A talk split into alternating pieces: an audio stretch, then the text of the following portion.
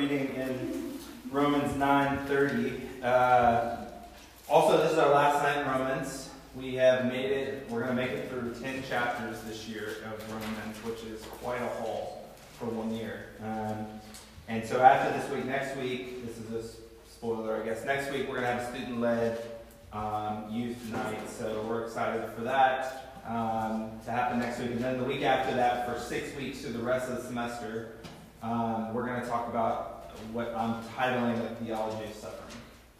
Um, and just talking about what does it mean to suffer? Why, how, why does suffering happen? What do we do with that? Uh, and I know you may be thinking like that's like older people stuff, but the truth is all of you know suffering to some degree.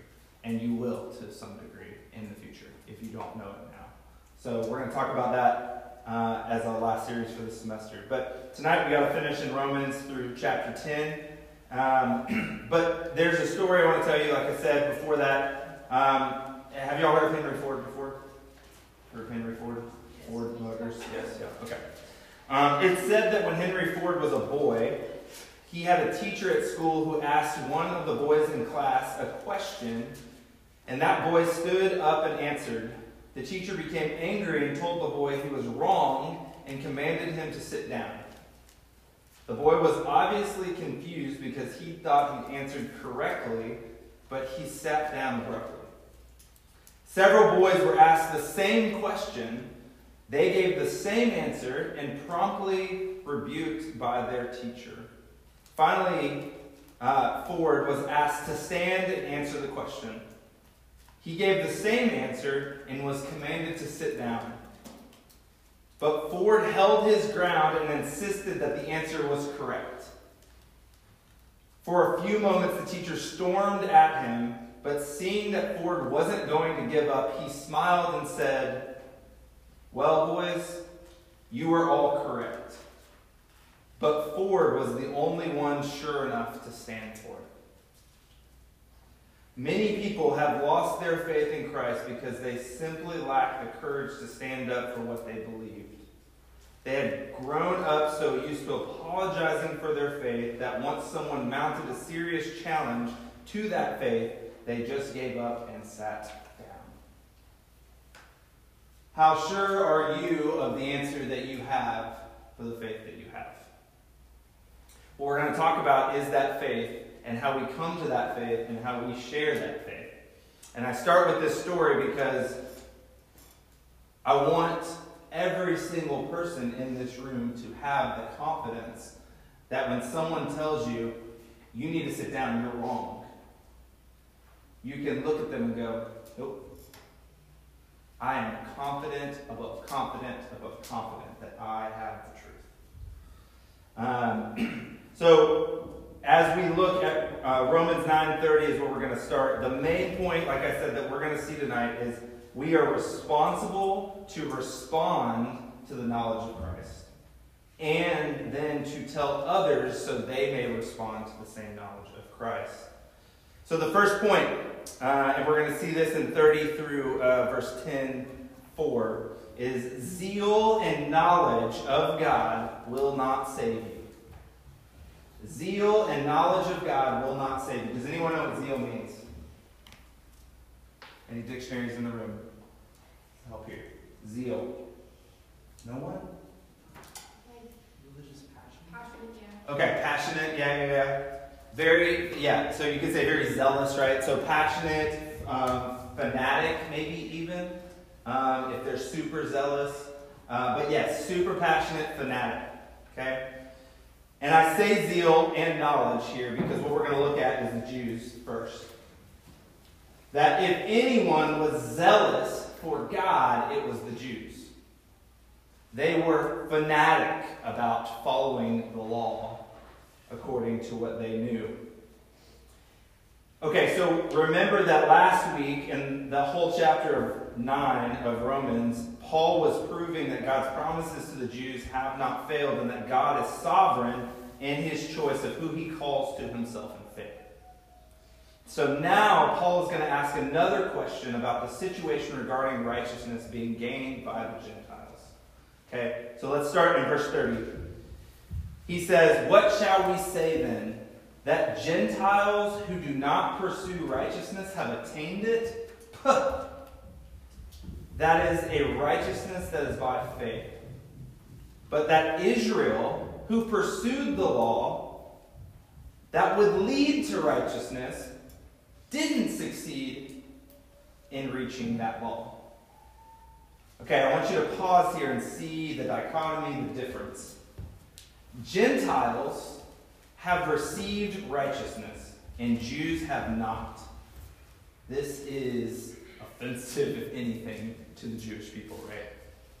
Like, we have the law, we have followed the law. How are you going to come to me and tell me that the Gentile, who knows nothing about the law of God but has placed faith in Christ, has gained righteousness?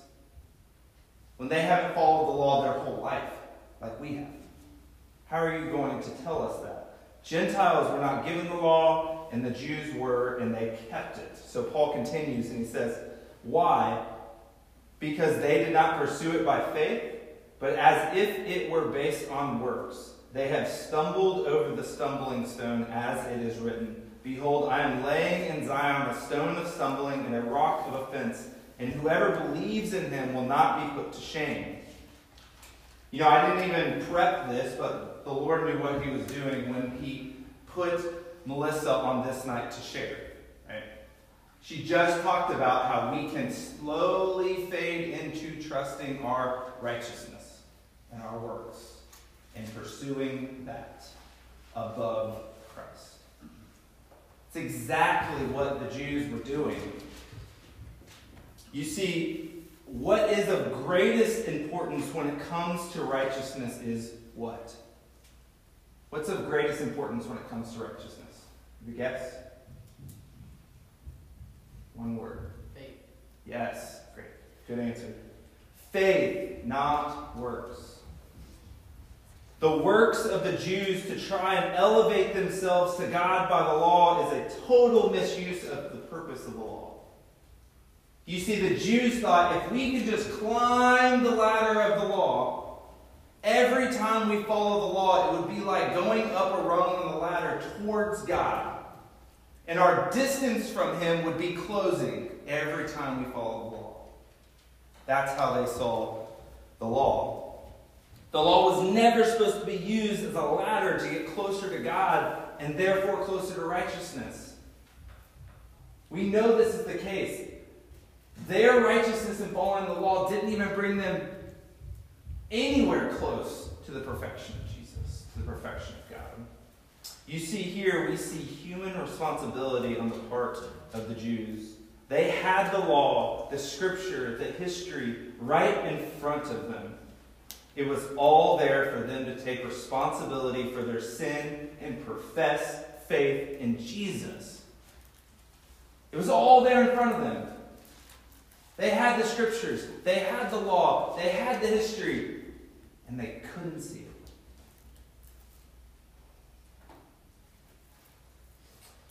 Professing faith in Jesus for all their shortcomings and how Jesus perfectly fulfilled the law, they couldn't see it. The law became a stumbling block to them instead of a road sign pointing to Jesus. Now, my question then for you, while you may think, okay, I don't see the law that way, and you may not. But for every single person in here, and especially for the people in here who have grown up in church, there is a law to your life that you believe if you follow, you will be better. You will be good, maybe even good enough, and you will chase it. To try to get God to accept you, to try to gain identity, to try to get the joy of your Creator. And it won't work. The same thing is true of us that every Sunday, every Wednesday, every Sunday night, Every time you open your Bible, it's all supposed to point to Jesus, not to a, hey, keep trying to climb the ladder. The Jewish people could not get out of their own way to see Jesus as Lord and Savior. They were so fixated on this The way we do things, this is how things are ordered. This is the law by which we obey. The law grants us righteousness. They were so stuck in their process, they couldn't see outside of it. This is the process. You ever get stubborn like that with people? I'll give an example. Some of you are like this. When you see someone putting dishes in the dishwasher, and you're like, oh my, what are you doing? Do I have any of those people out there? Yes. Okay. I, I, I, I'm, I can be like this. There's a process to the way we put dishes in the dishwasher. Okay? Now, there may be something else for you. There's a process to the way you fold clothes. And you would never let someone else fold your clothes because there's a process the way that you do it. And we can be really stubborn in that. Jesus comes and says, I am the end of the law. We see this in verse 4 For Christ is the end of the law for righteousness to everyone who believes. And they can't believe it because their zeal for their beliefs, their desire, their passion for their beliefs and laws blinded them. We see that God is placing the responsibility for Israel's lostness on Israel. Five times in this passage, he puts responsibility directly on them. He emphasizes it. This is the hard mystery of the last chapter and of this chapter. How and how does God, being sovereign over all, also hold people accountable and responsible for their own sin? So we have to ask the question why is anyone lost or without righteousness to save them? I think a helpful quote here um, by uh, Dr. Martyn Lloyd-Jones. He says, In Romans 9, Paul explains why anyone is saved. It is the sovereign election of God. In these verses, 30 through 33, he is showing us why anybody is lost. And the explanation of that is their own responsibility. So, this is what the Bible teaches election alone accounts for the saved, but non election does not account for the lost. No one would be saved were it not for God in the sovereign manner that he chooses him, as we have seen abundantly from chapter 9. It is God's action alone that saves man. So, why is anybody lost? This is the main question. Is it because they're not elect? No. What accounts for the loss is their rejection of the gospel. We are responsible for our rejection of the gospel but we are not responsible for our acceptance of it. This is the hard truth of Romans 9 and Romans 10. We are responsible for the rejection of the gospel, but we're not responsible for the acceptance of it because here's the truth. Left to our own devices, none of us in this room would ever accept the gospel. Every single person in here that has put faith in Jesus is because Jesus, through his Spirit, has done something in your heart to humble you enough to reach out for a Savior in faith. Left to your own devices, that would never be the case.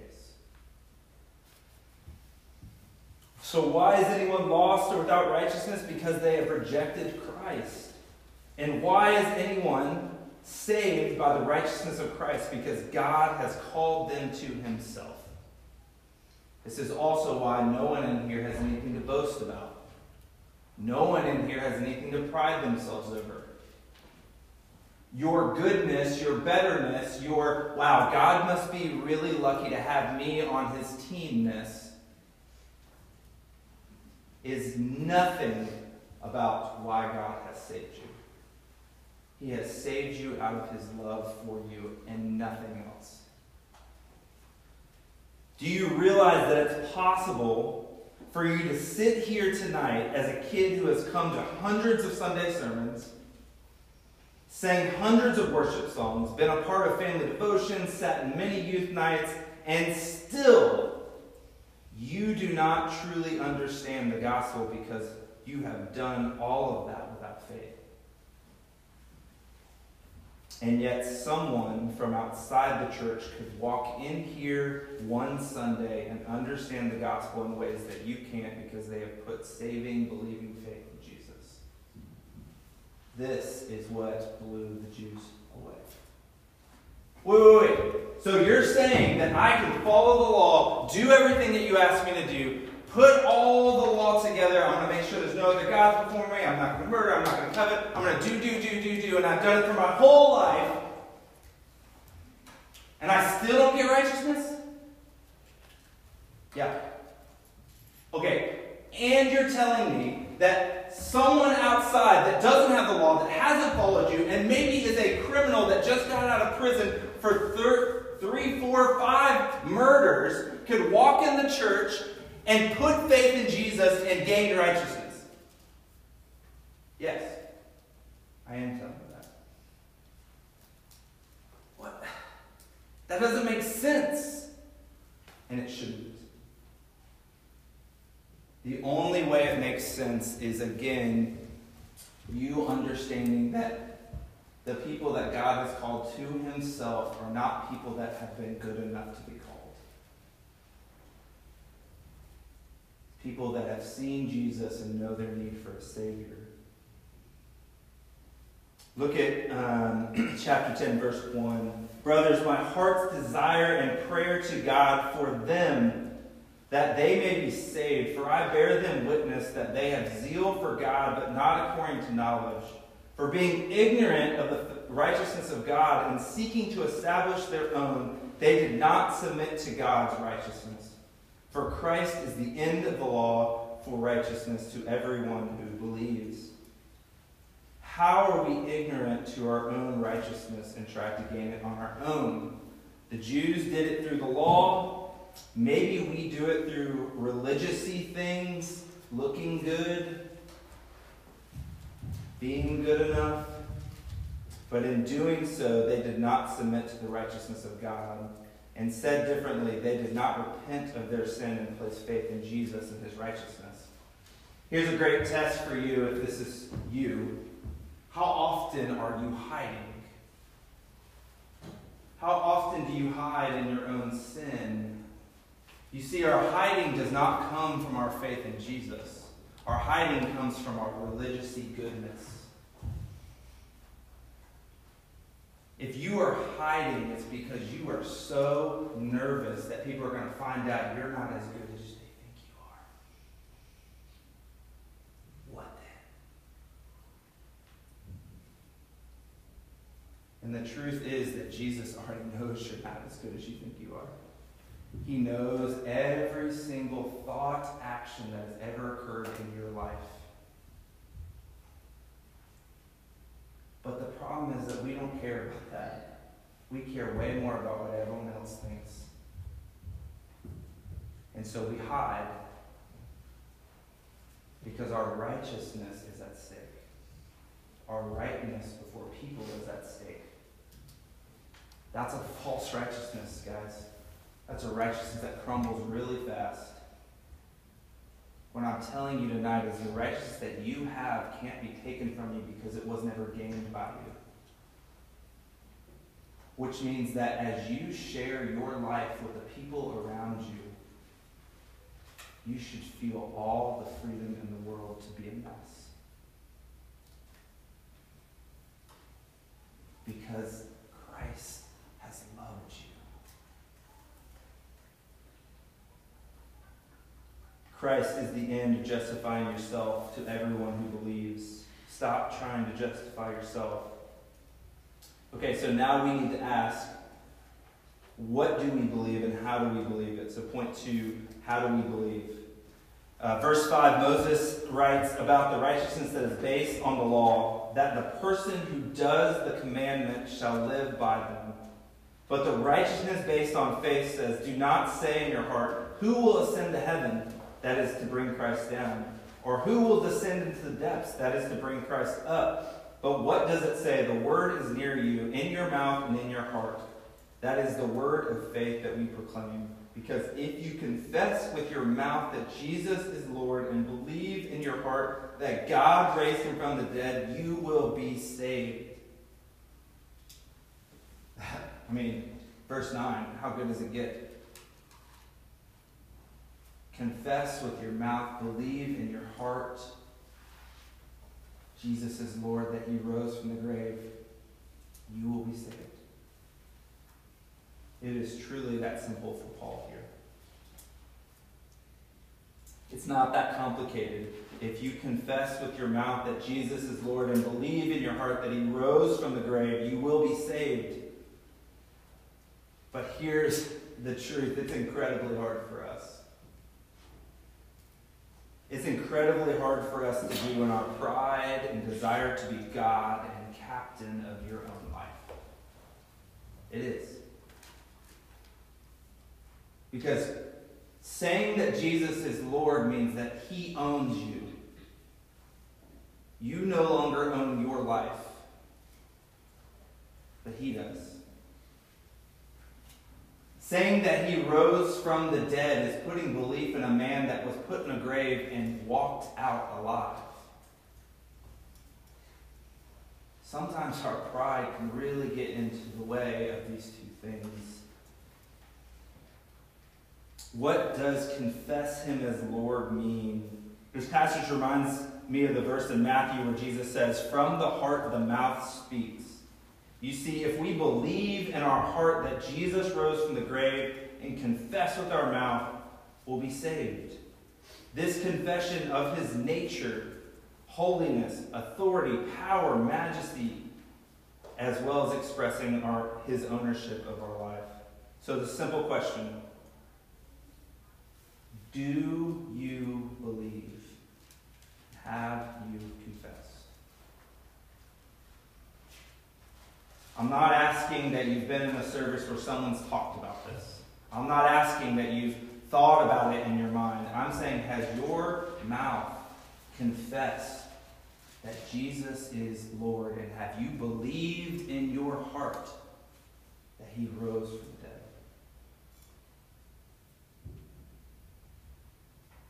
Are you saved?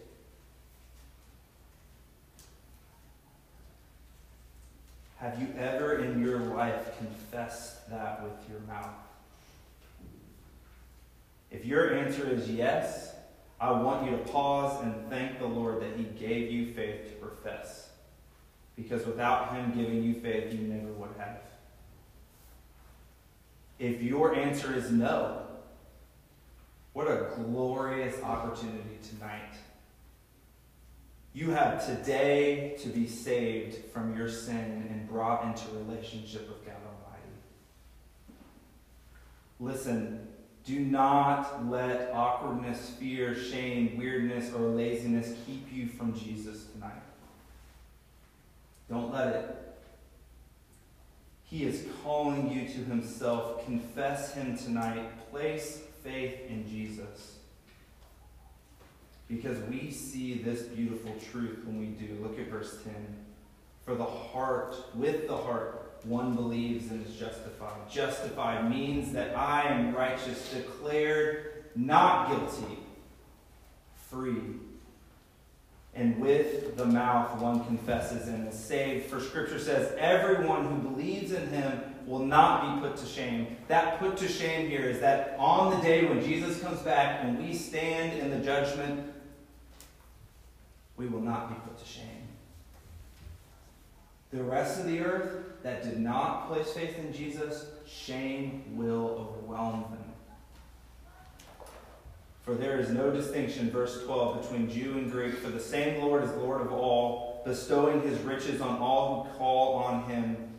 Again, verse 13, for everyone who calls on the name of the Lord will be saved. Have you called on the name? Really asking yourself this. Again, I'm not saying have you come to church your whole life? Have you read the Bible? Have you been a part of Bible studies? Have you done some things at school? Like, I'm not, I'm not talking about any of that. I'm saying, have you ever, in, with your mouth, confessed that Jesus is Lord? And since that day, continued to confess and in your heart believing that Christ is the one who rose from the dead, that he was the dead man that went in the grave and the live man that walked out, and he is currently reigning with a resurrected body, and he will come back again. You confess and believe that, Jesus. Don't wait if you don't. Do that tonight. So, my last point, point three, we have responsibility to tell. Verse 14 says, How then will they call on him in whom they have not believed? And how are they to believe in him uh, of whom they have not heard? And how are they to hear without someone preaching? And how are they to preach unless they are sent? As it is written, How beautiful are the feet of those who preach good news, but they have not all obeyed the gospel. For Isaiah says, Lord, who has believed what, we have, what he has heard from us? So faith comes from hearing, and hearing through the word of Christ. Simple questions here. Where have you been sent to? For those people in here that have confessed, you believe in your heart and you confess in your mouth that Jesus is Lord, where have you been sent to? Because this passage is telling us the people have to hear to profess. If they don't hear the gospel message, if they don't hear the good news, they can't place faith in it. You guys have maybe heard this before, like, oh, well, I preach the gospel with my actions. Not saying that's a bad thing. I'm not even saying that you shouldn't do that. But what I'm saying that Paul is also saying is that at some point in time, you got to open your mouth. At some point in time, the people have to literally hear. They can't hear your actions. They have to hear the good news to be able to respond in faith. So, where have you been sent to, and what are you heralding, proclaiming in those spaces? Is it Jesus? The one to which you are now belonging to, that you confess with your heart, that you believe? Are you heralding that name? And can people believe and confess because they have heard those that are around you? We have the responsibility and privilege to tell, to be the beautiful feet of those that preach good news. You know how much uh, today we have so much bad news. Well, we have the best news and often hide it and are ashamed of it. Reminder from Romans 1 16 and 17. This is really the thesis statement of the whole book. For I am not ashamed of the gospel, for it is the power of God for salvation to everyone who believes. How are they to hear unless someone speaks to them? Faith comes by hearing. That means this share the gospel with your life is not the end. You have to open your mouth. They will only be saved if they hear. So faith comes by hearing. So this is what I'll say. You tonight have the responsibility before God for your decisions.